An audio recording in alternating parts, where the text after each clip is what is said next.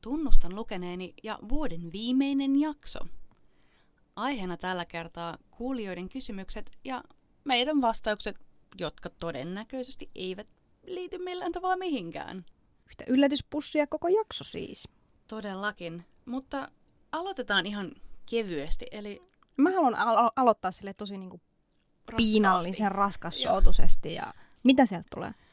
Ensimmäinen kysymys on, mitä sesonkiin sopivaa kirjaa suosittelisitte näin talven tultua? Tää on niin helppo. No. Niinku, näet sä, kun mulla on nämä jo poronsarvet, joissa on näitä joulupalloja, nämä on niinku mulla jo päässä tälleen. Ne, Hirveä kilinen ne, vaan niinku, kuuluu. ne niinku vilkuttaa sulle kaikkiin näitä valoja, että nyt tämä menee niinku putkeen. No anna tulla. Siis meillähän on ihan totaalinen täsmäisku tähän Maria Adolfssonin Doggerland-dekkarisarja. Ykkösosa, jonka nimi oli Harha Askel, niin se alkaa siis ihan totaalisissa pikkujoulutunnelmissa. Tämä sankarimme komi- komisario Karen Aiken nimi oli jotakin tänne suuntaan, niin tota, hän herää siinä aamulla sängystä pomonsa kanssa. Ja se on Totta. siinä se ko- koukku, että se vihaa sitä pomoa. Se pomohan on aivan niinku kusipää. Mutta ne ei varsinaisesti, tämä oli nyt vähän ehkä huijausta, ne, sinne, niillä, niillä ei ollut pikkujoulut, niillä oli, se Doggerlandhan siis, sehän on sellainen kuvitteellinen saarien rypäs, oliko se Saarivaltio. siinä Britannian ja Tanskan ja Hollannin välimaastossa. Jotain siellä päin. Joo, ja sen takia nämä nimet on kaikki vaikeita, koska mm. ne on keksittyjä. Tämä on Ja- hyvä tekosyy meille, kun me viemme Niin. lausuttiin ranskaa. Tää on ihan mahtavaa. Ja nyt voi olla se, että ei kato, kun tämä on kuvitteellinen, ei kukaan pysty lausumaan. Mielenkiintoinen fakta kulissien takaa oli se, että kun sit harha-askeleesta tehtiin äänikirja, niin digituottajamme Jenni kysyi, että niin mitenköhän nämä nimet nyt niin pitäisi oikeasti lausua. Ja sitten me vaan todettiin, että me ei voida mitenkään muuten päätellä sitä, että meidän on pakko kysyä kirjailijalta.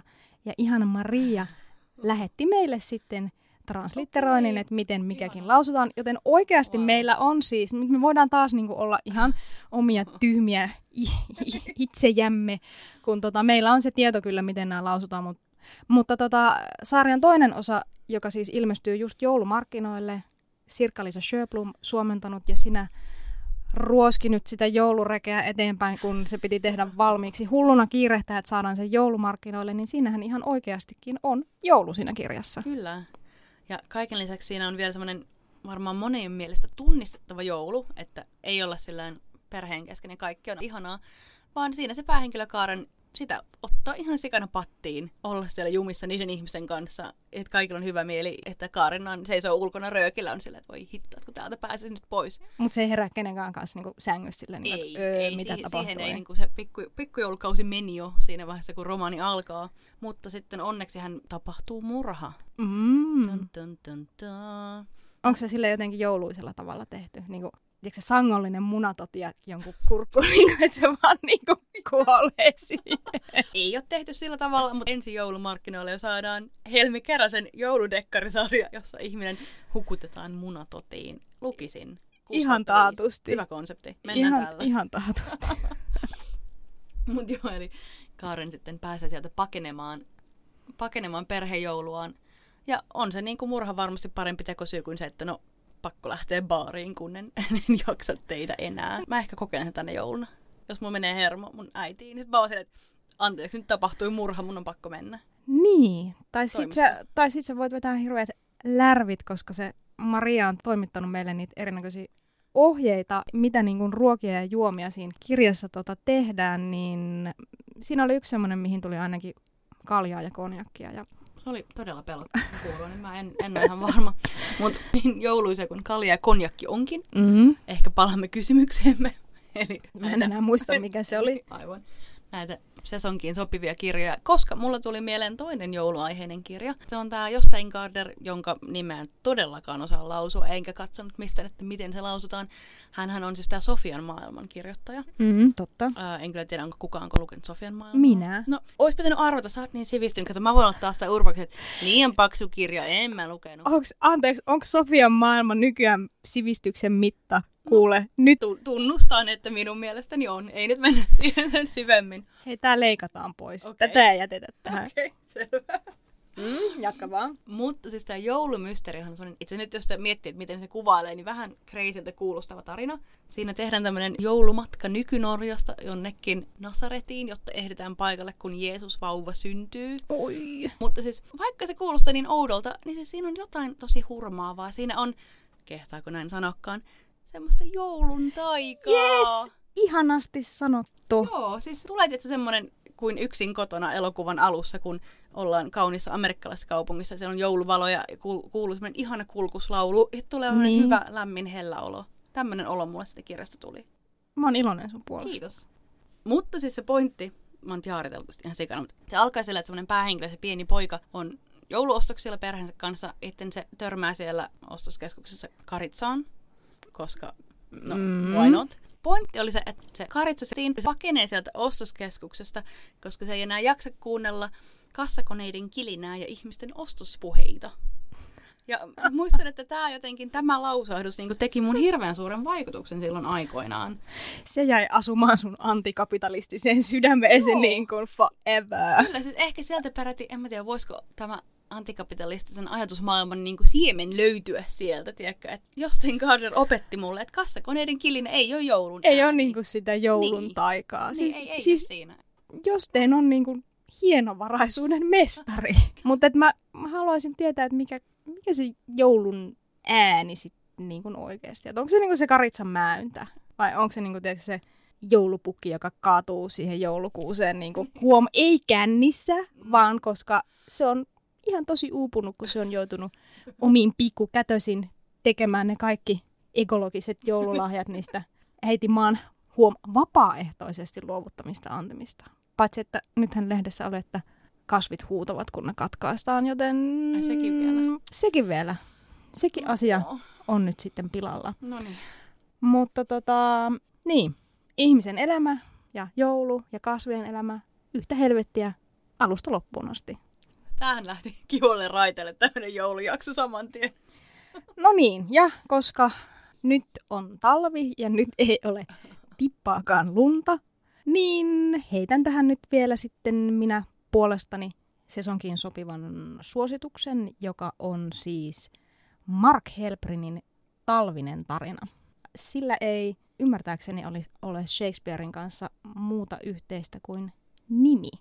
Mutta kiinnostava fakta – siitä tehty elokuva oli ehdolla sekä The Golden Trailer että Hollywood Hairstyling palkinnon saajaksi. Okay. siis palkintokategoriat olivat paras romanttinen leffajuliste ja paras nykyaikainen hiusmuotoilu. Ja ei voittanut kummassakaan sarjassa, mutta lukekaa kirja, sehän on tietenkin paljon parempi kuin elokuva. Se on ilmestynyt keltaisessa kirjassa, vai mitä? Mm, mm. Mä muistan, en ole lukenut, mutta muistan sen, että sen kannessa on hieno yksisarvinen. Se on aivan totta. Tämä on, tää, tää on jäänyt mieleen. Ja siitähän saamme hienon aasinsillan tai yksisarvissillan. Tididin, tidi. Seuraavaan kysymykseen, joka oli tämmöinen kuin, miten keltaiset kirjat valitaan? No, ne valitaan hyvin yksinkertaisella tavalla. Otetaan ne kirjat, joista on tehty elokuva, joka on ollut ehdolla The Golden Trailer palkinnon saajaksi. Ei ole tarvinnut olla niinku voittaja, mutta et on ollut niinku ehdolla. Ja sitten tehdään ne. Oliko, oliko hyvä vastaus? No ei siis oikeastihan ne valitaan silleen, että me luetaan kaikki maailmankirjat ja sitten me tehdään niistä SWOT-analyysi niin, että lopulta meillä on selvillä ne kirjat, joissa on mahdollista yhdistää erittäin korkea kaunokirjallinen laatu ja järisyt tämä myyntipotentiaali. Mutta okei, eli, eli vakavasti puhuen, jokuhan voisi väittää, että Keltaisen kirjaston pääsee vain meidän lempikirjat. Vai oliko se niin, että siihen otetaan vain ne kirjat, jotka sillä hetkellä on koko muun maailman mielestä maailman parhaita kirjoja? No arvaan mitä, niin se ei kyllä ainakaan ole. No ehkä ei. Koska siis on lukuisia tähtikirjailijoita, jotka, joita julkaistaan about kaikkialla muualla maailmassa, paitsi Suomessa. Esimerkiksi Kim Leine, joka nykyään on kyllä Suomessakin listoilla, Tammen listoilla, niin tuota, hän oli erittäin vähällä päätyä sellaiseksi, että, että ei, ei ole saatavilla suomen kielellä. Ja siis ikuisuusvuonon profeetat, niin sehän voitti Pohjoismaiden neuvoston kirjallisuuspalkinnon Ja Joka se, on mikä... siis iso palkinto, vaikka on täällä huge. sitä ei, ei niin aina ehkä tajuta. Ei, jo, jos siis katsoo esimerkiksi Wikipediasta, niin tosi moni niistä palkinnon saajista niin ei ole suomennettu. Niin. Että tavallaan se palkinto itsessään ei riitä perusteeksi. Ja mehän oltiin päätetty tehdä se ennen sitä palkintoa. Eli se, Hmm. se ei ollut niin kuin peruste, että se on ehdolla sen palkinnon saajaksi. Olitte aikaanne edellä ja älykkäitä. No hei, come on. Tämä on siis historiallista kirjallisuutta, paksu paksu kirja, joka nyt on siis paisunut trilogiaksi, ja siis äärimmäisen epäseksikäs aihe, eli Grönlanti. Miksi siihen kukaan haluaisi tarttua? Hyvä kysymys. Eli miten Tammi nyt sit itse asiassa päätyikään tekemään tämän kirjan? Niin, no sanoisin, että esimiehemme Päivin arktisen hulluuden takia. Eli siis täysin subjektiivisista syistä. No. Päivi tykkää kivikoista. Subjektiiviset syyt on usein parhaita. Siis muistaakseni se meni jotenkin niin, että Päivi oli ollut pitkään puheessa muiden pohjoismaisten kustantajien kanssa, jotka ihmettelivät, että miten on mahdollista, että te juntit ette ole leineä tehneet. Ja, ja niinhän sitten meni, että koska me juntit emme myöskään osastolla lue Norjaa, niin tota, kirjasta pyydettiin sitten lausunto tahi parikin. Ja sitten kun kaikki nämä asiat yhdistettiin, varmaan päällimmäisenä se Päivin rakkaus kivikoihin, niin päätettiin, että kyllä tämä romaani kannattaa julkaista. Ja siis tässä ikuisuusvuonna trilogiassa on just ilmestynyt, tänä syksynä tuli tämä Punainen mies, Mustamies-kirja. Ja nyt musta tuntuu, että se kirja on saanut nyt niin paljon arvioita, että ehkä muutkin on innostunut Leenestä kuin ainoastaan allekirjoittanut. Siis arviot ovat olleet, olleet todella haltioituneita. Ja siis huomio. Tämä ei ole siis kuivaa historiallista pönötyskirjallisuutta, siis tämä on ihan silkkaa sikailua. Siis uskonnon, kolonialismin ja ihmisyyden kustannuksella. Siis lukekaa Kim Leeneä ja katsokaa ihmisyyden peiliin. Se oli hyvä myyntipuhe. Munkin tekee melkein mieli tarttua kirjaan, vaikka se onkin niin paksu, että mä sellaisia tiiliskiviä usein junttina välttelen. Pitää vähän koetella No itseään eh- nyt. ehkä pitää. Mutta siis tosiaan tähän keltsien valintaan, niin mehän tosiaan koko ajan täällä toimituksessa luetaan hirveitä määriä kirjoja, joita tulee ovista ja ikkunoista, mutta valitettavastihan asiat ei riipu vaan siitä, että mistä me tykätään. Jos oiskin niin, niin asiat olisi aika paljon yksinkertaisempia. Mutta tosiaan sitten kun, kun me löydetään jotain, mistä me ollaan kiinnostuneita, niin siinähän Eli jostain tosi raskas soutus. niin, jostain 800 sivuisesta kivikkoromaanista, kivikkotrilogiasta. niin siinä vaiheessa siinä välissä on vielä tämmöiset kirjallisuusagentuurit, jotka sitten niitä käännösoikeuksia myy. Kirottua. Kyllä. Ja siis käännösoikeudethan tosiaan on sellainen asia, mikä pitää, pitää ostaa, jos jonkun kirjan tahtoo Kyllä. suomeksi tehdä. Eli valitettavasti asia ei ole ihan niin kuin ihmiset välillä ajattelee, että meille lähetetään vaikka jotain kirjoja, että hei, tässä on nyt tosi hyvä, tämä kannattaisi tehdä. Mutta tosiaan siinä välissä on ihmisiä, jotka tekevät sopimuksia ja haluavat rahaa ja tosi jotenkin ikä, ikävä semmoinen, eikö ole? Niin, että ei voi vaan valita jotain ulkomaalaista kirjaa ja sitten sanoa Suomen, ku, tonne kustantamoon, että tehdään tämä, mä Niin. suomennan tämän. Niin, se on- se ei toimi niin. Tosin siis aikoinaan Suomessa, ennen kuin nämä copyright-asiat ja niin kuin kunnon sopparit oli vielä ihan tämmöisellä mallilla Ennen kuin copyright oli olemassa. nimenomaan. Silloin kun Niin. ne karitsat määky siellä nurkissa ja niin kuin Kyllä, kassakoneet ei vielä ollenkaan kilissy, että oli semmoinen rauha ja hyvä tahto. Vanhoina hyvinä aikoina, niin siis samasta kirjasta saattoi ilmestyä kaksi eri suomennosta niin kuin eri kustantamolta Ihan samaan totta. aikaan. Tyylin kuukauden välein ilmestyi joku tämmöinen romaani, koska täällä oltiin vaan silleen, että no ei me nyt tai oikeuksia ostella, tehdään vaan. Jos meillä olisi vieraana joku sellainen ihminen, joka olisi ollut alalla vähän kauemman aikaa, niin me saataisiin varmaan enemmän tämmöisiä jännittäviä historiallisia faktoja, Kyllä. mutta toisaalta meneehän tänäänkin, että Näillä mennään mitä on. äm, mä oon jotenkin nyt ihan uupunut aika aika Pitkä pitkällinen vastaus tähän, kyllä, se- joo, niinku- joo. En oikein muista mihin, mutta siis mulla tuli mieleen vielä yksi vaihtoehto sille, miten keltaisen kirjaston kirjat valitaan. Haluatko kuulla? No, ei mulla liene vaihtoehtoja.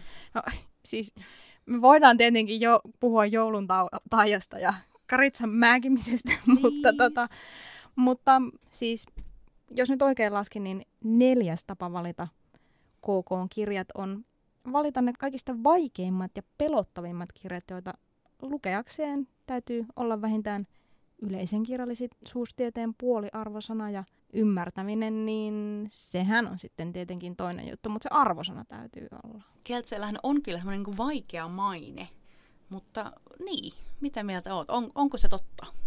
No siis ei ainakaan sen takia, että puhut tuttavallisesti keltseistä, se tekee niistä heti semmosia.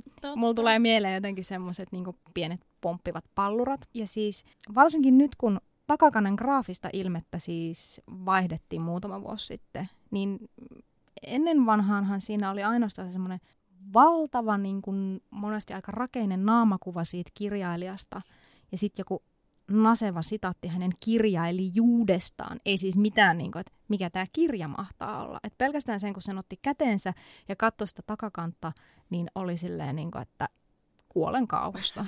Älyni ei riitä tähän, panen sen takaisin hyllyyn. Mä oon kuullut tämmöistä huhua, että nyt älyköt vihaavat tätä uutta luukkia. No eihän se mikään huhu ole, se on aivan täyttä totta, mutta koskaan ei voi voittaa. No ei voi, ei edes joka kerta, kuten Metsän Peikko Huuko sanoisi. Niin, mutta mulla tuli nyt vaan mieleen meno Toijala, jos persaukset kestää, mutta, mutta tota... Mitä? Mä en tiedä, onko tämä nyt yhtään sama asia. Mikä on Metsän Peikko Huuko? Onko se sama kuin se Huuko-peli? Joo, puhuttiinko siinä menosta Toijalla? Se oli se, kato se peli. Muistaakseni se pelattiin lankapuhelimella Joo. se taruval. Joo, Joo. se oli yksi niistä, kun se aina, aina huudahti se Peikko, että meno Toijalaan, jos persaukset kestää. Mä en muista, oliko se sen jälkeen, kun sä olit painanut sitä kolmosnäppäintä liian myöhään ja se tippui sinne rotkoon, vai oliko se jotenkin siinä alussa, kun se lähti matkaan sillä resinalla. Miten sä et voi tietää tätä? Mun muisti on sensuroinut tämän kokonaan, mutta okei. Hyvä tietää, tuli tämäkin. Muisti suojelee ihmistä. Joo.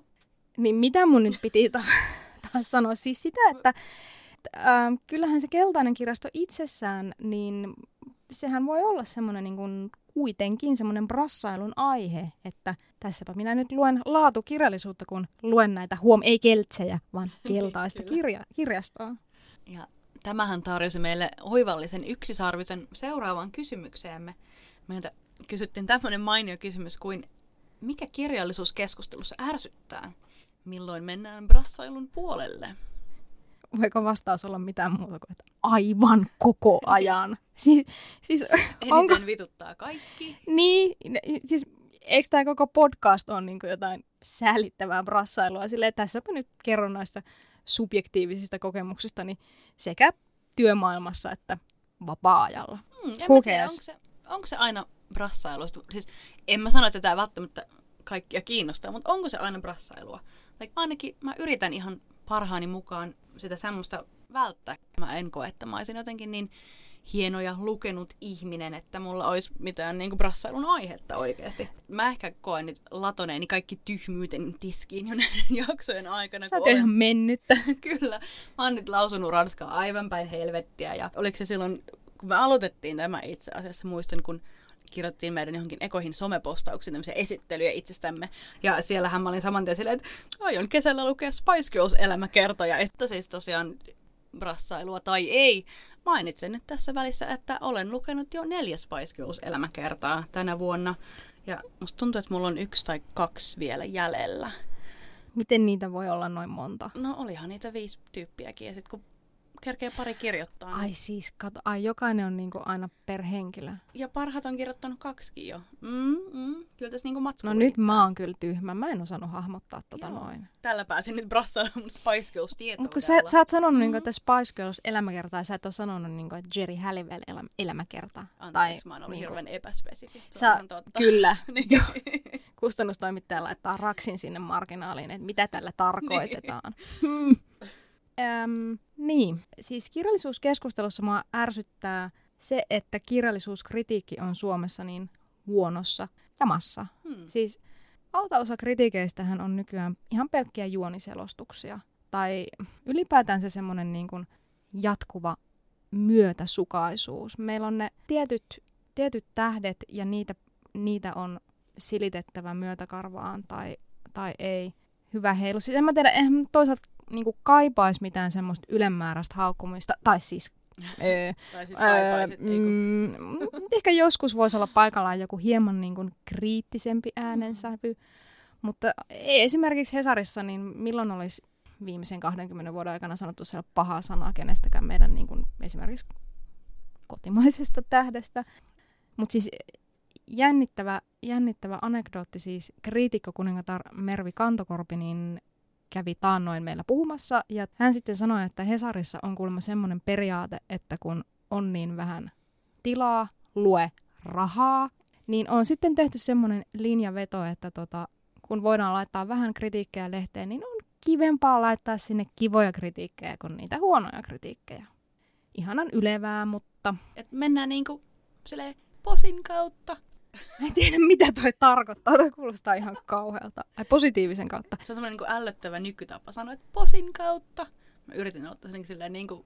Mä elän jossain kaivossa, en mä koskaan kuule mitään tollasta. Okei, okay, no niin. Se siitä, mutta jatketaan posin kautta. Täällä oli tämmöinen kysymys kuin, huomaatteko jäljittelevänne kirjojen henkilöiden eleitä, puhetapoja tai toimintatapoja? No joo, siis en, en sinänsä jäljittele, mutta joskus harvoin koen kyllä sellaista voimakasta samaistumisen tunnetta. Esimerkiksi Dostojevskin kirjoituksia kellarista. Aloitus voisi olla suoraan päiväkirjasta, niin saanko, saanko sanoa, miten se menee? Miten lukee Helmi, Helmi T. Maskul päiväkirjan ensilehdellä? Siinä lukee, olen sairas ihminen, olen häijyihminen, epämiellyttävä ihminen. Luulen, että maksani on sairas koska olen juonut tynnyrillisen munatotia joka jouluvuodesta 79 alkaen. Tämä jotenkin, mun tekee mieli palata tähän brassailuaiheeseen. Ollaan just puhuttu brassailusta ja sä oot silleen, että minä tässä kun aamulla luin hieman Dostojevskia, niin mielen juolahti. Mutta kun tää oli niin omituinen tämä kysymys, että mun oli pakko miettiä joku vastaus, niin, niin tota, tähän tämä nyt meni. Mä en, osa, mä en osannut vastata tähän mitään muuta. Anteeksi. Ei, ei siis hyvä kun, hyvä kun olet sivistynyt ihminen, mutta hirveän hankala Dostojevskin perän heittää enää mitään. No, mä en ole huomannut, että jäljittelisin sinänsä mitään henkilöitä tai tämmöisiä, mutta ootko ikinä huomannut semmoista, että kun toimittaa käännöstä, ja etenkin jos se on jotenkin siinä on hyvin semmoinen tietynlainen tyyli siinä tekstissä. Niin mä oon havonnut, että mä joskus ikään kuin lähden jäljittelemään sitä mun kommenteissa, mitä mä kirjoitan sinne marginaaliin sille kääntäjälle. Mm. Eli esimerkiksi just tuossa toimitan Andre Asimanin seuraavaa teosta. Ja siinä se kieli on tosi rönsyilevää. Hän on jotenkin hirveän runsassanainen ja ja Herra Jumala, majakka saa kuulkaa taas aivan, aivan uusia tuota, konnotaatioita, kun lukekaa sitten Andre Asimanin, tota, mikä se nimi oli? Etsi minut. Mutta majakkaan en, en nyt viitannut. Mutta hän on hirveän semmoinen jotenkin kaunopuheinen, mitä siis kääntää Antero Tiittula on, on myös. Ja silloin mä huomaan välillä, että mä saatan muotoilla ne mun kommentit jotenkin silleen vähän samaan tyyliin. Että mm. tulee vaikka hirveän polveilevia virkkeitä. Ja niin kuin ta- tavallaan lähtee kirjoittamaan tyylillä, joka ehkä ei olisi se oma ns-neutraali tyyli. Mm. Siis tarttuuhan se väkisinkin ja tavallaan se, että pystyt editoimaan sitä tekstiä, niin se sun pitää pitää tuottaa sitä niin, semmoista jotenkin. samanlaista niin, tekstiä. Niin, se on, se on kyllä hauska ollut huomata. Mutta siis kyllähän se tarttuu jollain tavalla myöskin puheeseen, sillä mistäpäs Oona tunnistaa käännöskaunon kustannustoimittajan. No kerro. Siitä, että se huudahtaa rajun innostuksen vallassa ei vähän mitään. Tai herra mun vereni. Jotain tällaisia tosi niinku, se posin kautta niin, niin on niin kuin toiselta vuosituhannelta ihan niin kuin täysin. Sille, no joo. Mutta siis ähm, mulla nyt tuli taas mieleen edellinen jakso ja Ishikuro, siinä suomentaja Helene Bytsov, kertoi ystävästään, siis psykoanalyytikosta, joka uusi sille surulliselle pianistille toimintaohjeita. Siis se oli ihan mahtavaa. Onko sun koskaan tehnyt mieli huutaa jollekin kirjan hahmolle, että älä tee noin? Ainakin pikkunaisissa silloin, kun Joe meni naimisiin. Siis taas nämä pikkunaiset. Siis Meillä on aina nämä tietyt jutut, mihin me palataan totta. kerta toisensa Mä en ole vielä maininnut Orjattarasi kirjaa tässä jaksossa. Ehkä mä ehin sinne vielä jossain vaiheessa. Katsotaan. Mä on hyvin pettynyt, jos näin ei käy. Mutta joo, siis niin pikkunaisen se, että se Joe meni naimisiin, kun mä sen halunnut, että hän on itsellinen kirjoittava nainen. Mutta vähän aika sitten satuin lukemaan jotain mitä lienee, varmaan liittyy tähän uuteen pikkunaisen filmatisointiin. Siinä mainittiin, että siis Louisa May Alcott ei niin kuin ollut alun perin kirjoittanut tämmöistä ratkaisua, vaan että se oli kustantajan taholta tullut tämä tämmöinen niin kuin vaatimus. Mitä ihmettä? Joo, että jotenkin, että se olisi ollut niin kuin huono juttu markkinoinnin kannalta, jos se olisi ollut tämmöinen vanha piika. Että eihän sitä nyt kukaan halua semmoisesta lukea.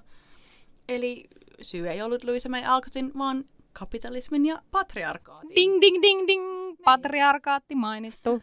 Totta. No niin, sinnekin päästiin. Mutta se on varmaan ainoa, ainoa, mitä mä keksin, milloin on halunnut huutaa hahmolle. Ja no, kirjailijalle tai kirjan hahmolle tavallaan, koska kerran Lontoossa teki mieli sanoa katukatti Bobin omistajalle, että nyt se heroinipiippu pois saatana. Mitä, mitä ihmettä? Onko se samoissa bileissä vai? Ei kun ihan samassa bussissa olin, istuin. Ihan proosallisesti. Ihan proosallisesti double deckerin yläkerrassa istuin ja sitten tuli katukatti Bob omistajansa kanssa sinne ja istuivat mun taakse ja sitten siellä alkoi haista tosi kummalliselta jossain vaiheessa ja sitten kun katoin, niin sitten se mies jotain semmoista epäilyttävää ainetta poltteli epäilyttävän piipun kautta, en mä tiedä. Se Miltä oli... se kissa näytti siinä, siinä vaiheessa? Tosi ihanalta. Se Bob on ihana, se on semmoinen punainen rötkäle. Se oli jotenkin Samanlainen kuin sun kissa? No aika samanlainen itse asiassa, joo. Onko ja... se Bob vielä hengissä? No en mä, en mä osaa sanoa kai. En mä ainakaan nähnyt mitään suruilmoitusta, nekrologia missään. Vaikka näin kun... Seuraatko Bobia jossain? En mä Bobia seuraa, mutta mä näen kyllä aina välillä näitä nekrologiat. Esimerkiksi kun Grumpy Cat kuoli ja vähän mm. kuoli Lil Bob, joka oli ihan mun suosikki internetkissa. No oli älä nyt yritä lietsoa mua mukaan tähän, koska tiedän mistä sä puhut. Okei, okay. internetkissat eivät ole siis Helmin ominta. Ei. Mä puhun internetkissasta ja Helmi jatkaa Dostojevskista. Pidetään tää työjako nyt selkeänä. Okei, okay, jatketaan seuraavan kysymykseen. Tällainen kuin minä haluaisin kuulla siitä ikuisuusaiheesta, eli miksi niistä suosituista kirjoista ei saada uusintapainoksia. Mitkä kaikki asiat siihen vaikuttaa? Kuulkaa, voitte osoittaa pommiattentaattiinne suoraan kirjakauppiaille. Nyt barrikaadeille ja kansalaistottele, mutta siis, siis tämä oli nyt siis vitsi ja olen aivan vakavissani, kun sanon, että siis että kirjakauppiaat eivät siis ole halunneet ottaa myytäväksi uusinta painosta, joten sitten sitä ei ole saatavilla. Niin, raha no. ratkaisee. Yhden. Niin. Siis toki potentiaalisia ostajia pitää olla tarpeeksi ja kaikkien onnentähtien on oltava oikeassa asennossa, eli viittaanpa tässä sopimusteknisiin asioihin. Kun oikeudet ostetaan, niin sehän ei tarkoita, että ne olisivat ikuisesti voimassa, vaan aina rajatun ajan. Ja jos uuppari tehdään kymmenen vuoden päästä, niin se sopimus pitää uusia ja rahaa lyödä tiskiin ja se, millä ehdoilla se sopimus kulloinkin saadaan hierottua kuntoon, niin se on aina asia erikseen. Eli liikkuvia osia on, ei voida syyttää nyt ainoastaan kirjakaappioita, mutta siis nyrkkisääntönä varmaan voisi sanoa, että jos jostakin kirjasta on riittävästi kuhinaa, niin kyllä se sitten varmaan joskus uuppariksikin saadaan. Siis Eli jos... kannattaa kuhista. Niin. Jos haluatte uuppareita, niin, niin kuhiskaa ihmiset. Ja kirjakauppiaiden korvaa, ei silleen niin kuin keskenänne, vaan jotenkin niin. tuolla niin kuin turuilla ja toreilla. Ja siis tietenkin kaikki tämä edellyttää, että kustantaja muistaa sitten vastata sähköposteihin, jo, joilla niitä kuhinoita ehkä välitetään. Ja ei saa aivohalvausta, kun se yrittää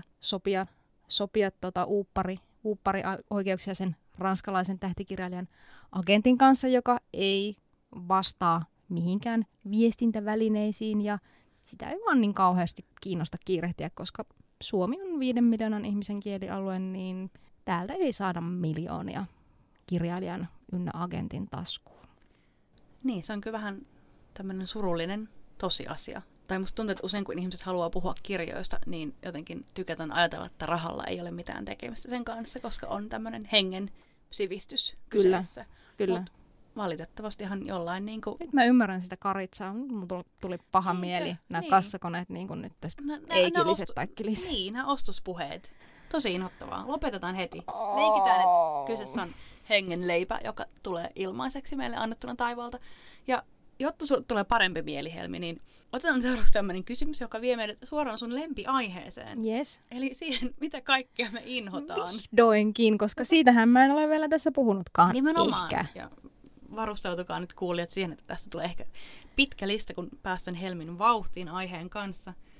Mutta me kysyttiin siis tämmöistä asiaa kuin, onko jotain suosittuja tai paljon käytettyjä aiheita, joista me ei olla lainkaan kirjoissa kiinnostuneita?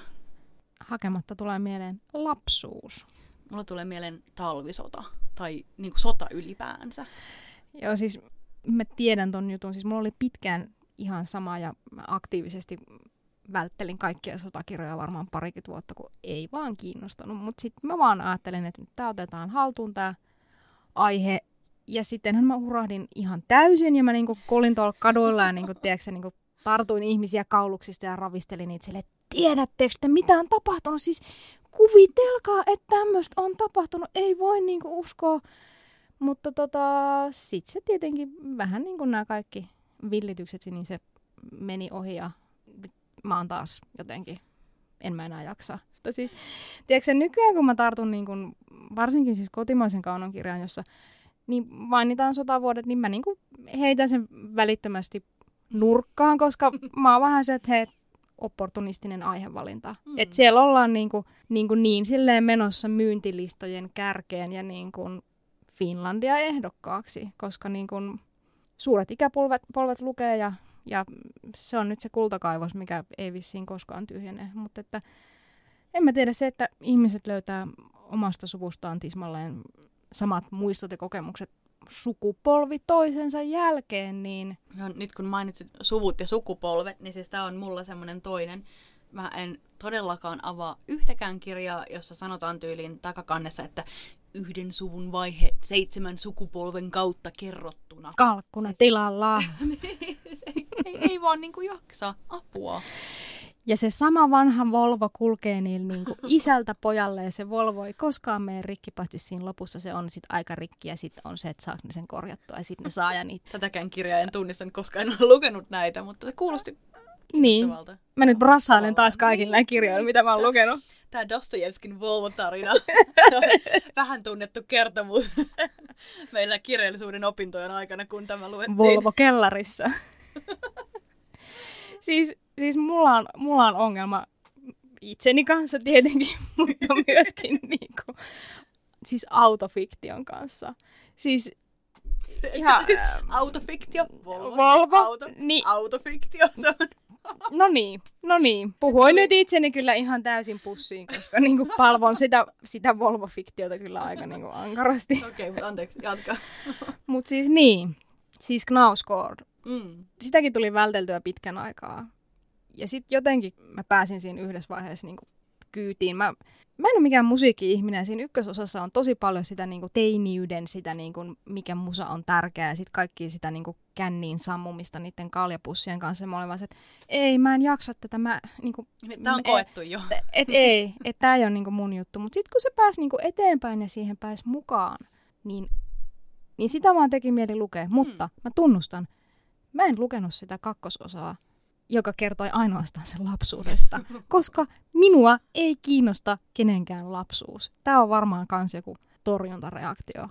Niin, mitä, mitä sanoisin nyt se Helenen, mikä tämä oli psyko Mä tiedän, mä oon miettinyt häntä pitkään niin kuin niin. viime aikoina heti sen niin kuin edellisestä nauhoituksesta alkaen, että tota, minuuteni on paljastettu ja nyt ehkä psykoanalyytikko kuuntelee. Ihan kiinnostavaa. Mutta mm, niin, mutta siis ylipäätään en, mistä Knausgård edes taas nyt piti mainita. No tää oli nyt, no niin, niin. joo, brassailu. Niin totta. Joo, niin tota... Mm, mm, sinänsä olisi ihanaa olla niin kuin, totaalinen vastarannan kiiski ja sanoa, että vihaan Knausgårdia. Niin kuin jokuhan sitä aina kritisoi sillä, että sen elämä on niin uskomattoman tylsää, että mitä helvetti se siitä oikein kirjoittaa. En tiedä, onko se kuinka hyvä niin kuin, argumentti, Tyl, mm. tylsyys, niin. ta, ta, tapahtuminen. Mutta tota, jotenkin se, että autofiktio on nyt koko ajan suositumpaa ja jotenkin mä vaan ajattelen, että se vertautuu ihan niin kuin päiväkirjojen julkaisemiseen. Että en mä tiedä.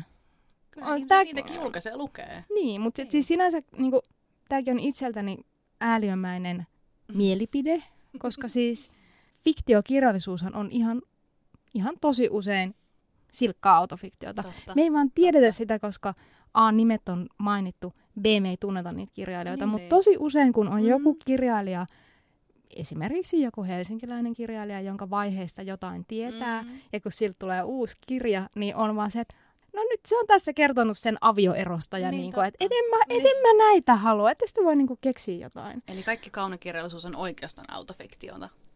No kyllä mä voisin mm. heittää tällaisen villiveikkauksen. Joo. Ja siis nythän on sit myöskin siis sellainen siis ainakin kirjailija Rachel Cusk on levittänyt sitä ilosanomaa, että on suorastaan epäälyllistä olla kiinnostunut täysin keksityistä ajatuksista ja tapahtumista. En mä tiedä, että joo, kirjallisuudessa niin, mutta mut onko niin joku leffa esimerkiksi huonompi sen takia, että se ei perustu tosi tapahtumiin. Ja siis ylipäätään tämä koko niin kuin, perustui tai ei perustu, niin siis, no varsinkin se perustuminen, se on ihan silkkaa sosiaalipornoa, mistä päästäänkin lempiteoriaani siitä, että ihmiset rakastavat kirjallisuutta nimenomaan sen juoruilu luonteen takia.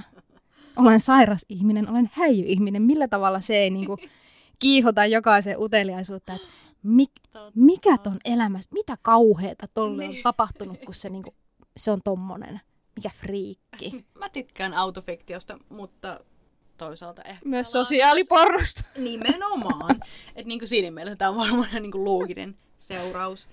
Mä syytän sitä, että mä oon kasvanut näiden valittujen paljon tapahtui tosielämässä juttujen parissa. Ja myös seitsemän päivää lehteä lukien. Että siis sehän on, jos autofiktiosta puhutaan, niin siitähän toisi kiinnostavan tutkimuksen, että mikä on seiskan ja autofiktion suhde. Että jos lehti vaikka vie julkiksen jonnekin rannalle, jotta niillä voisi olla siellä aviokriisi, ja siitä tehdään juttu, niin onko tämä autofiktiota? Hei, toi on ihan briljantti pointti. Mm. Ja näin juuri niin sain validin syyn sille, miksi puhun Seiskasta meidän kirjallisuuspodcastissa. Miksi tilaat sitä? niin. Koska sulla, sulla jos, mulla, mulla on kato se tekosyy, että kun mä käyn, käyn kampaajalla, niin mä luen siellä Seiskaa, mutta missä sä, koska sä et kauheasti käy kampaajalla. No en, mutta selkeästi täytyy nyt niinku ruveta, että saisi... Mis, niin, ai niin, kirjastossa. Tuleeko kirjastoon Seiska? Juuri täällä olemme kirjaston studiossa ja kävelimme lehtiosaston ohi ja juuri huomasin, ainoa lehti, jota ei ole hyllyssä niin kuin valmiina saatavilla, on Seiska. Ja siinä lukee uusimman seitsemän päivää lehden saat virkailijalta. Ei! Eli, Eli niitä varastetaan. Koska autofiktio on in, joten niin kuin koska... Seiskatkaan ei niin. ole rauhassa. Mm. Totuus on välillä tarua ihmeellisempää, eikö ole? Niin, autofiktio on siis tissikuvia, koska miksi kukaan muuten niin varastaisi sitä seiskaa kuin niiden tissikuvien takia. Mutta niin, no, taas tuli ainakin todistettua, että ei tässä liikaa tässä podcastissa brassailla, kun nyt on seiskat analysoitu ja niin poispäin. Ei, tämä on ihan hyvä balanssi. Eli näiden tunnustusten jälkeen mä en ainakaan enää koskaan voi yrittää esittää olevani hirveän kulturelli ja lukenut ihminen, mutta ei, ei se mitään. Ehkä tässä nyt ei ole mitään menetetty oikeastaan mua on aina ärsyttänyt aika paljon se, että pitää jotenkin... Pyytää esi- seiskasilta virkaille. siis ihan sikanoloa, niin mä haluan vaan lukea mun seiskaa rauhassa ja katsoa niitä tissikuvia. Onko mun nyt pakko mennä sinne nuorelle virkailijalle, että saisinko? Niin, ja sulla on toi seiska tatuointikin. Laitetaan Instaan kuva siitä. Saat, saatte katsoa sitä sitten. Siinä saattaa olla majakka. Nyt lähti taas niinku ihan, ihan, ihan levottomille raiteille tämä. Mutta niin, siis mitä nyt tulee seiskaan ja brassailuun ja kirjallisuuteen, Ihan kun sä niinku yrität sille pitää näitä lankoja käsissä niinku viimeiseen asti jotain semmoista niinku ko- kokoamista tässä. Joo, joo, mä tsemppaan sua. Niin, anna mennä. niin, niin, sinä nyt olet istunut siellä kellarissasi Dostojevskin kanssa. Mutta kyllä mä voin tässä ihan tunnustaa, että mulla on kyllä hirveä määrä klassikoita lukematta. Ja mä haluan nyt tämän tunnustaa, koska mun mielestä ei pidä olla semmoinen tai musta on ikävää, kun ihmiset ajattelee, että kirjallisuus on jotenkin vaan just näille, mistä puhuit ihmisille, jotka on suorittaneet sitä tutkinnon yliopistossa, mm. tai vaikka, että keltainen kirjasto on vaan superälykkäille ihmisille, jotka on sen lukenut. Koska niin, mulla on ainakin valtavia aukkoja sivistyksessä ja mä luen... Et sä saa sitä tässä myöntää. Nyt, nyt kaikki, nyt tulee nämä henkiset tissit tiskiin. ja sanotaan, että hirveästi on kaikkia lukematta ja vaikka iltaisin ajattelin, että nyt olisi hyvä lukea uusinta kotimaassa kaunaa, jotta pysyisin kärryillä siitä, mitä siellä tapahtuu. Mutta oikeasti tartun kirjaan, joka kertoo Esther the Wonder Pigin sattumuksista. Et silleen. Mutta kylläpä tuli että heti semmoinen kevyempi olo ihmiselle, kun tuli tämmöinen tunnustettua. Siis, ah. siis onko tämä Esteri niinku oikein vai keksitty? On siis ihan oi, oikea sika, jonka kanadalainen pariskunta adoptoi, kun ne luulivat, että se oli semmoinen minipossu. Ei ja voi olla sitten totta. kävi ilmi, että sitten tulikin semmoinen 200-300 kiloinen sika. Ja sitten ne olivat silleen, että okei, ei tässä mitään. Että nyt meillä on tähän Esteri ja sitten ne muutti maalle ja perus semmoisen niin eläinten turvakodin ja kaikki jotenkin ihan... niin. Mää. Joulun taikaa. Hei, sijaan siltä seuraavaan kysymykseen. saanko mä vihdoin ky- kysyä nyt jotain? Saa, Onko mun vuoro? pois. Eli seuraava kysymys kuuluu. Mua kiinnostaisi myös, miksi joku tai jotkut kirjailijat tai heidän tapansa kirjoittaa ei iske. Ei ehkä niinkään genre-pohjalta, vaan ihan lauserakenteesta JNE. Ja täytyy sanoa, että tämä oli niinku aika spesifi kysymys. No, todellakin. Tota, tota... No mua kyllä välillä ärsyttää etenkin dekkareissa. Tuntuu, että niissä on aika, aika hakkaava tyyli usein. On silleen päälause, päälause, päälause tekee vaan niin mieli ottaa kirjailija korvista ja ravista olla silleen, että haluatko ostaa konjuktion. Tiedätkö, mitä mä tarkoitan? Mä kuvittelen, kun sä laitat sen onnenpyörä tytön semmoisen minihameelle, on ne henkiset tissit pöytään ja oot silleen, että tässä on nyt näitä konjuktioita, minkä valitset. Rosvosektori. niin. tota, mulla tulee mieleen Blake Crouch. Siis Tammen kirjailija, hänen kirjoistaan tuli muutama vuosi sitten tämä Wayward Pines telkkasarja. Ja mä tykkään Blake Crouchista. Hänellä on hyvä meininki. Mä tykkään, tykkään spekulatiivisesta fiktiosta. Ja, mutta siis Blake, Herra Jumala, niin se kirjoittaa niin, ihan niin kuin nämä skandidekkaristit, että päälause, päälause, päälause. Ja sitten ne on kaikki vielä omia kappaleitaan. Eli siis se hakee sitä semmoista tihentyvää jännitystä mm, niin kuin mm. koko ajan sillä, että on Antti Seiskapäivän hyllystä.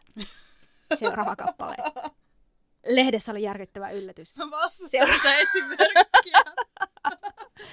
nyt pannaan halvalla täällä.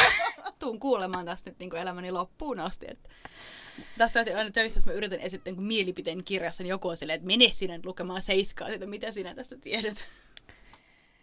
Joo, mutta eikö koko internet ole niin kuin yhtä seiskaa? Et eikö tässä no, nyt kaikki olla ihan yht, samassa hyvin veneessä? Sanottu. Niin, mutta siis äm, nyt vakavasti puhuen, niin käännöskaunon toimittaminen on sinänsä kiinnostava ammatti, koska siinä näkee tismalleen, kuinka hyvä kirjailija kukakin on.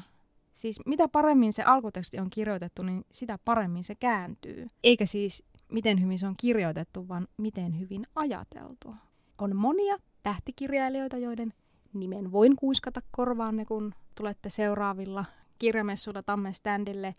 Kirjailijoita, jotka ovat siis tulleet niin itseriittoisiksi, etteivät vaadi enää itseltään yhtään mitään ja suoltavat ihan luokatonta skeidaa ja eivät ilmeisesti ota myöskään mitään editointia vastaan.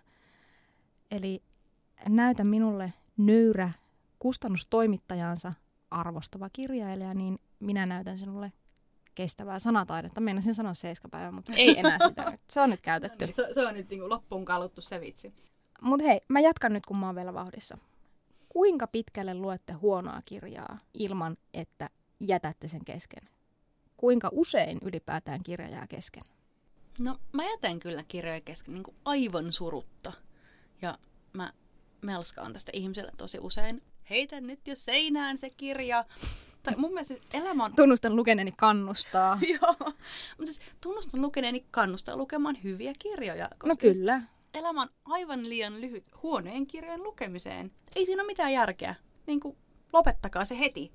Et jos miettii, että kuinka monia hyviä kirjoja tässä maailmassa on ja kuinka rajallinen on ihmiselämä, mm. niin eihän me ikinä ehditä lukea niitä kaikkia. Ja sitten jos vielä kaiken lisäksi tuhlaa aikaansa huonoihin kirjoihin, niin sit ei ainakaan ehdi. Oikeastaan asiahan voisi ajatella näin. Joka kerta kun tuhlaat aikaasi huonoon kirjaan, niin jossain hyvä kirja kuolee. Toi oli kuin suoraan jostain Disney-leffasta. Oliko toi ihan varmasti? Oliko to, oletko plagioinut toi jostain? Se on ihan mahdollista. Mä oon välillä, että aina välillä tyylin heittänyt tosi hyvän vitsin. Tai niinku sanoo jotain tosi nasevasti. Tulee itselläkin, että keksinkö mä tämän vai niinku olikohan toi jostain muuta. Ei voi kyllä niinku luottaa itsensä ollenkaan siinä mielessä. Mutta siis kyllä mä, tähän, tähän mä niinku uskon, oli kuka tahansa ajatuksen takana on, niin mä uskon tähän, koska huonon kirjan lukuaika on suoraan joltain hyvältä kirjalta pois. Mm. Siis toihan on täysin totta, mutta muistan kyllä tämän vuoden aikana ainakin yhden kerran rapor- raportoineeni meidän viikkopalaverissa käsikirjoituksesta, josta luin en erityisesti pitänyt sitä ja se oli jotenkin aika mitään sanomaton ja kummallinen ja en lainkaan ollut niin kuin vakuuttunut siitä. Mä muistan, että sä ehkä käytit, käytitkö sä siitä, just siitä termiä vihalukeminen? Ehkä. Että sä vaan vihalu... Ei kun se oli se robottikirja. Ja se ah, oli joo, vaan niin kuin, joo. joo. Se oli niin huono, että mun oli pakko lukea se loppuun. Koska... No joo, ei ilmesty ikinä keltään mm. suomalaiset kustantajat. Tota, Mutta siis siinä KO-käsiksessä, niin siinä oli ihan käsittämättömän hyvä viimeinen sivu. Siis se viimeinen sivu räjäytti pankin aivan täysin ja muutti mun käsitykseni kirjailijan kyvyistä. Ja jotenkin tuntui, että se oli ihan semmoinen niin kuin hillitön uhkapeli, mihin se kirjoittaja oli käynyt silleen, että mä kirjoitan tämmöistä niin kuin njää, njää, njää, njää, njää, ja kuka se jaksaa sitten lukea, niin sitten siellä onkin niin kuin lopussa kiitos seisoo. Mä en kyllä kirjoittajana uskaltaisi tehdä noin. Ei se ehkä välttämättä ollut sitä nyt ehkä, ehkä niin kuin tavoitellutkaan, mutta siis se on sinänsä jännää, että kun sekin oli sellainen käsis, josta oli niin kuin, ihmiset oli maailmalla aika paljon puhuneet, ja siis se ihan niin kuin siitä riippuen, että onko oikeasti lukenut sen loppuun, niin se mielipide voi olla ihan täysin eri. Mä kyllä mietin, että vaikka se loppu räjäyttäisikin tajunnan, niin, niin riittääkö se? Tavallaan jos se niin kuin, muu lukukokemus no, käytän... on ollut niin kuin no, sitten nee, nee, nee, niin kuin tällainen osuvasti sen... No käytännössä, käytännössä ei, mutta se oli kiinnostavaa. Mä, mä en ehkä kyllä niin lähtisi, no mä en myöskään niin vihallue toisin kuin sinä, mutta mä, mä en lähtisi tommoseen, koska se jotenkin, mä haluan kirjan, joka on kokonaisuudessaan hyvä. Niin on, onko tämä nykyään jotenkin liikaa vaadittu? On.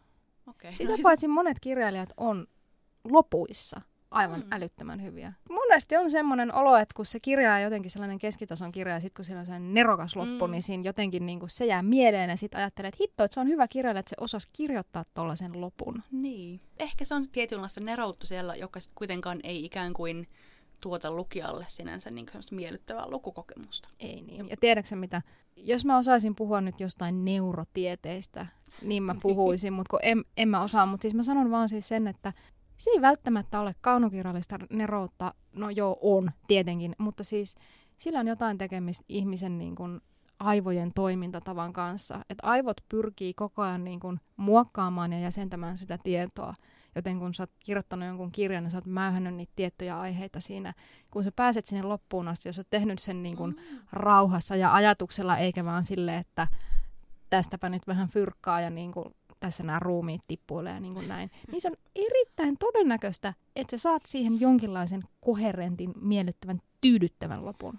Onko niin. liian uskallista sanoa näin? Ei, niin kyllä se tavallaan käy järkeen, että jos sulla on joku, joku ajatus ja sä kehittelet sitä useamman sadan sivun ajan. Mutta tot, mä vaan haluan niin hyviä kirjoja. Alusta Piste. loppuun. Piste. Siinä se. Hyvä. Nyt säkin oot kerrankin tolleen sopivan mustavalkoinen. No niin. tässä on, niin kuin nyt, tässä on se sun raja. No nyt kun sulla on tommonen hyvä räyhäkkä henki päällä, niin mä kysyn seuraavan kysymyksen, joka kuuluu. Onko teillä lukutavoitteita ja millaisia? Mä aina vähän kateellisena kattelen netissä ihmiset, jotka osallistuvat vaikka näihin kirjaston lukuhaasteisiin ja ymmärrys. Mä en ole jotenkin niihin ikinä ryhtynyt, mutta tota, mä kyllä pidän kirjaa siitä, että mitä kirjoja mä luen. Arvaa mitä, mäkin, mäkin no. pidin, mä joskus vuosia sitten pidin kirjaa mm. ja sitten mä ajattelin silleen, että Mä laitan sen kirjan nimen aina ylös, kun on joku semmoinen, mistä mä oon tosi paljon tykännyt. Niin. Ja sitten siellä ei ole yhtään kirjaa. Siinä sun siellä on muistikirja ne... humisee tyhjyyttään edelleen. No suunnilleen näin. suunnilleen näin. Et jos mä olisin alkanut pitää jotain semmoista luokitusta, että yksi kallo, kolme kalloa tai sitten joku semmoinen räjähtävä myrkky tynnyri, niin sitten niinku, se olisi paljon paksumpi. Joo, mä, mä en niin näihin symboleihin ole lähtenyt, mutta siis pidän kirjaa, että kuinka monta kirjaa on lukenut. Ja viime vuosina mä oon myös alkanut seurata lukemieni kirjojen, tai siis kirjailijoiden sukupuolijakaumaa. Aha. Eli sitä, kuinka paljon mä luen naispuolisten kirjailijoiden, kuinka paljon miespuolisten kirjailijoiden kirjoja. Mä aloitin tämän, koska yksi mun ystävä raportoi aikoinaan kirjablogissaan huomanneensa, että hän luki niin 95 prosenttisesti vain miespuolisten kirjailijoiden kirjoja. Mm. Ja se oli mun mielestä aika, aika pelottava ajatus sinänsä, mm. mutta niin kuin siis hirveän herättävä, jos niin kuin ruveta miettimään, että kenen tarina tässä luetaan. Mm. Ja mä itse asiassa nyt, kun on sitä tarkastellut niin vuodesta, onko se 2011 lähtien, kun mä olen tätä kirjaa pitänyt, niin luen siis varmaan 70-80 prosenttisesti naisten kirjoittamia mm. kirjoja. Mutta onko se ollut jotenkin silleen, että sä oot niinku, no ehkä, jos et ole tietoisesti, niin tiedostamatta pyrkinyt sit valitsemaan niitä mm. naiskirjailijoita? En, siis en mä kyllä usko, vaan siis mä oon ihan mennyt sen perusteella, että mikä kuulostaa kivalta. Mm. Esimerkiksi Esther the Wonder Pig on miehen kirjoittama kirja. Okay. Ja aihe niin kuin vetosi minuun. Mm. Et sit ehkä tässä on vain enemmän joku, olisiko mitä mekin ollaan puhuttu, että jos ne mieskirjailijat kirjoittaa sitä, kun ne kulkee sateisella kadulla ja välillä käy pelaamassa pallopelejä, mm. ja sitten tavallaan joku niissä vaan ei vetoa minuun niin paljon, että mä tarttuisin sen kirjaan. Ehkä, en tiedä. Mutta nyt mä oon ajatellut lukutavoitteisiin liittyen, että voisin alkaa vähän enempi tarkastella niin kuin myös muita asioita, eli esimerkiksi sitä, mistä maista ja millaisista taustoista kirjailijat tulee. Koska mä veikkaan, että vaikka luenkin lähinnä naisia, niin luen todennäköisesti lähinnä valkoisten eurooppalaisten tai yhdysvaltalaisten naisten, naisten kirjoittamia kirjoja. Eli tätä pitäisi niin kuin todellakin laajentaa. Ja toki tässä voi myös ala ikään kuin katsoa peilin vähän niin miettiä, että näitä kirjoja pitäisi myös niin kuin kustantaa enemmän. Kyllä. Että kysyntä, tarjonta, Kyllä. tarjonta, Kyllä. lukijat, yms. Mutta kyllähän se meillekin se tarjonta, niin, niin. se on melko lailla sitä, mitä, mitä se tähänkin astaa. Et se on niinku se valtaosa on jotain muuta kuin marginaalia mm. tai toiseutta. Mm. Mutta perässä tullaan. Siis mä otin joskus vuosia sitten tavoitteeksi lukea vain kirjoja, jotka eivät ole brittiläisen tai amerikkalaisen kirjoittamia. Okei, mm. kiinnostavaa. Sä oot ollut edelläkävijä niin. nyt. No, en, en mä tiedä. Siis ei kestänyt kauaa, kun hyvin pian siis 99 prosenttia niistä lukemistani kirjoista käsitteli joko toista maailmansotaa tai elämänmakuisia kalkkunatarhoja, näin niin kuin kärjistettynä. Mutta siis tämä ehkä nyt johtui siitä, että tein valintaani kirjastossa, jossa luonnollisesti oli tietenkin hyllyssä jäljellä vain ne kirjat, joita kukaan ei niin kuin välttämättä oikeasti ykkösvaihtoehtona haluaisi lukea. Surkeata sinänsä. Se, oli, se oli murheellista, mutta kyllä... Mutta toi, toi on hyvä haaste. Toi on, ehkä mun pitää kokeilla ensi vuonna. Hyvä idis. Ja hei, jos kuulijoita kiinnostaa liittyä mukaan, niin liittykää mm. ihmeessä, olisi meidän tosi kiinnostava, koska huomaa, että ne nimenomaan on, a, tuohon lisäisin ehkä pohjoismaiset kirjailijat vielä, mm. koska nyt on niin paljon pohjoismaisia dekkareita, mm. mutta tuntuu, että mitä vähän niin kirja-arvioita ja muita näkee, niin sitähän ne on niin kuin skandidekkaria tai niin kuin jenkkejä ja brittejä. Et ehkä meidän pitäisi kaikkien vähän katsoa tämän niin kuin kapean ikkunamme ulkopuolelle. Joo, kyllä. Ja sitten toisaalta siinä on myöskin just nämä kielitaitoasiat, mm, että niin kun, et kuinka paljon meille tarjotaan niitä sellaisia käsiksiä, joita vaan, no ensinnäkään ne, me, ne meidän kanavat, mitä meillä on, niin sieltä ei ihan valtavasti tunnit käsiksi, jotka mm. olisi kirjoitettu kaikilla mahdollisilla niin kuin Afrikan kielillä esimerkiksi, mutta myöskin tavallaan se, että jos itse osaisi monia eri kieliä. Niin. Koska no nyt ollaan paljon. sen varassa, että mitä kirjoja päätetään kääntää yleensä jossain niin kuin muualla maailmassa, Aivan. niin tota, et kyllähän se vääristää sitä. Niin, niinpä. Ollaan me tässä niin kuin monta kuukautta me ollaan haluttu lukea erästäkin alun perin hebraaksi kirjoitettua käsistä, mm. mutta kun ei saatu puhumaan kieltä, niin minkä niin. teet? Niin. Se on, ihminen on rajallinen olento valitettavasti. Mutta nyt siitä on käännös ja mm. sitä me luetaan joululomalla. Todellakin.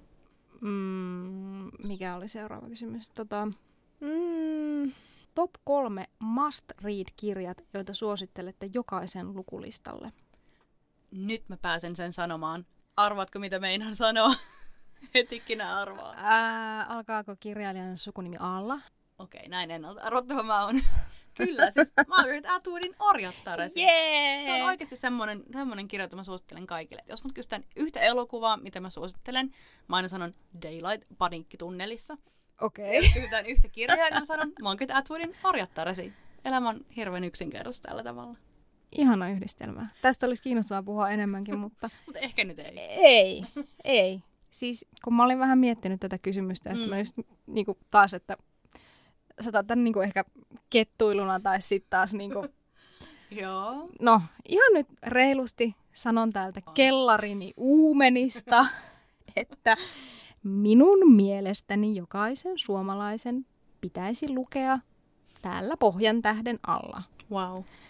Ja en sano, että se pitäisi lukea koulussa, koska se on aivan väärä ikä ja se kirja menee aivan pilalle. Se pitäisi lukea sitten, kun on ymmärrystä mm-hmm. päässä vähän enemmän. Se kertoo kyllä kansakuntamme historiasta minun mielestä kaiken oleellisen. Mä Kerro... ihan hiljaa, koska mä en viitti taas sanoa, että no en ole lukenut. Ei, no, ei kun mä mietin tässä vaan samalla päässäni erästä baarikeskustelua, jossa yksi yksi, yksi toinenkin tyyppi oli jotenkin hampaat irvessä sen lukenut. Siis mä kuuntelin sen aikoinaan äänikirjana mm. C-kasetilta Oho. maalatessani kesämökin seinää. Ja täytyy sanoa, että mä mietin monta kertaa, että mä en ikinä jaksaisi lukea tätä. Mutta mä jaksan tätä kuunnella, koska siinä oli välillä tosi pitkiä lauluja, jotka se lukija esitti Ihanaa. oikein hyvin ja kauniisti. Niin joku hullu oli sitten itse asiassa terveisiä Juhalle. Juha oli oikeasti lukenut sen ja se oli jännä, kun se sanoi, että oli tämä nyt kyllä aika merkillistä, että tämä oli niin kuin näin tämmöinen niin kuin punainen tämä kirja. Ja sitten mä jotenkin vaan mietin mielessäni, että ajaa. Ei mun mielestä. Mun mielestä siinä ihan kivasti avattiin myös niitä valkoisten tuntoja ja tehtiin jotenkin ni- sitä niiden niin kuin, en nyt sanoisi idiotismia, mutta jollain mm. tavalla se, niiden motiivit oli ihan niin kuin ymmärrettäviä. Okay. Mutta tota, joo, no ei siitä sitten sen enempää. Ja hei, toinen kirja, kirja sitten liittyen tähän suku, sukupuoliasiaan, niin kyllä sille on, on rinnakkaisteos niin Irja Virtasen Kenttä harmaita naisia. Koska aikoinaan en ymmärtänyt lainkaan, kun isäni kertoi, että mummo häpesi silmät päästään sitä, että oli joskus ollut Lotta. Koska historian tunneilta mulle ei ollut jäänyt mitään sellaista mieleen, joka olisi auttanut mua tämän asian ymmärtämisessä, että miten kukaan voi hävetä semmoista asiaa. Mutta näin. No niin, ne oli aika painavia suosituksia. Mä yritän epätosi miettiä, mitä muuta voisin, niin kuin, muuta mä voisin suositella. Niitä Spice Girls-elämäkertoja toki, kuten sanottu, esimerkiksi Jerry Halliwell hän on siis kirjoittanut kaksi, että valinnanvaraa kyllä riittää. Mutta hei, yhtäkkiä keksin, mä voin suositella yhtä sotaan ja peräti toiseen maailmansotaan liittyvää kirjaa, Crazyä. Siis Anne Frankin päiväkirja. No tietenkin. Joo, siis se on, se, se on siis aina sanotaan, tietysti, että kirja, joka kaikkien tulisi lukea. Mm. Mutta siis, ja mä en ollut lukenut sitä ennen kuin tuli toi sarjakuvaversio niin. ja mä niin. oikoluin sen sulle ja mä olin tosi, Joo. tosi vakuuttunut. Siis se, se, se, on kyllä niinku ihan, ihan mieletön. Ja itse asiassa, koska meiltä kysyttiin myös joululahjavinkkejä, niin mä voisin kyllä vinkata tämän juuri ilmestyneen Anne Frankin päiväkirja sarjakuvaversion, koska niin, jos, jos olisi lähipiirissä nuoria, niin ostaisin kyllä heille niin kuin jokaiselle semmoisen just sen takia, koska tämä sota-aihe tuntuu usein niin raskalta, että siihen ei tule tartuttua, vaikka, niin, kuin, niin, vaikka usein pitäisi, koska se ymmärrys ehkä lisääntyisi enemmän kuin maustettuiden muistelmia lukiessa. Mutta hei, ei, ei enää nyt. Ei, enää ei, sotaa. ei vinkkejä, ei sotaa eikä nyt mitään jaarituksia. Okei, siinä tapauksessa vedetään hatusta viimeinen kysymys. Tällainen kuin, miksi hyviä kirjoja on turhan harvassa? Siis tähänkinhän on aivan helppo vastaus. Ympyrä sulkeutuu, koska ensimmäinen kysymys oli helppo ja viimeinen kysymys on helppo. Miksi hyviä kirjoja on turhan harvassa? No, se johtuu tietenkin Sturgeonin laista. Sturgeonin lain mukaan 90 prosenttia kaikesta on ihan täyttä roskaa. Pätee kaikkeen. Ja huom, keltainen kirjasto kuuluu siihen 10 prosenttiin. No niin. Joten... Tähän, tähän näihin iloisiin tunnelmiin niin. taas. Nihkeä joulua kaikille ja varmistakaa, että jos lautasella on sikaa, niin se ei ole Esther the Wonderbig tai Oona suuttuu. Kyllä. Älkää tunnustako mitään. Rö, rö. Lukekaa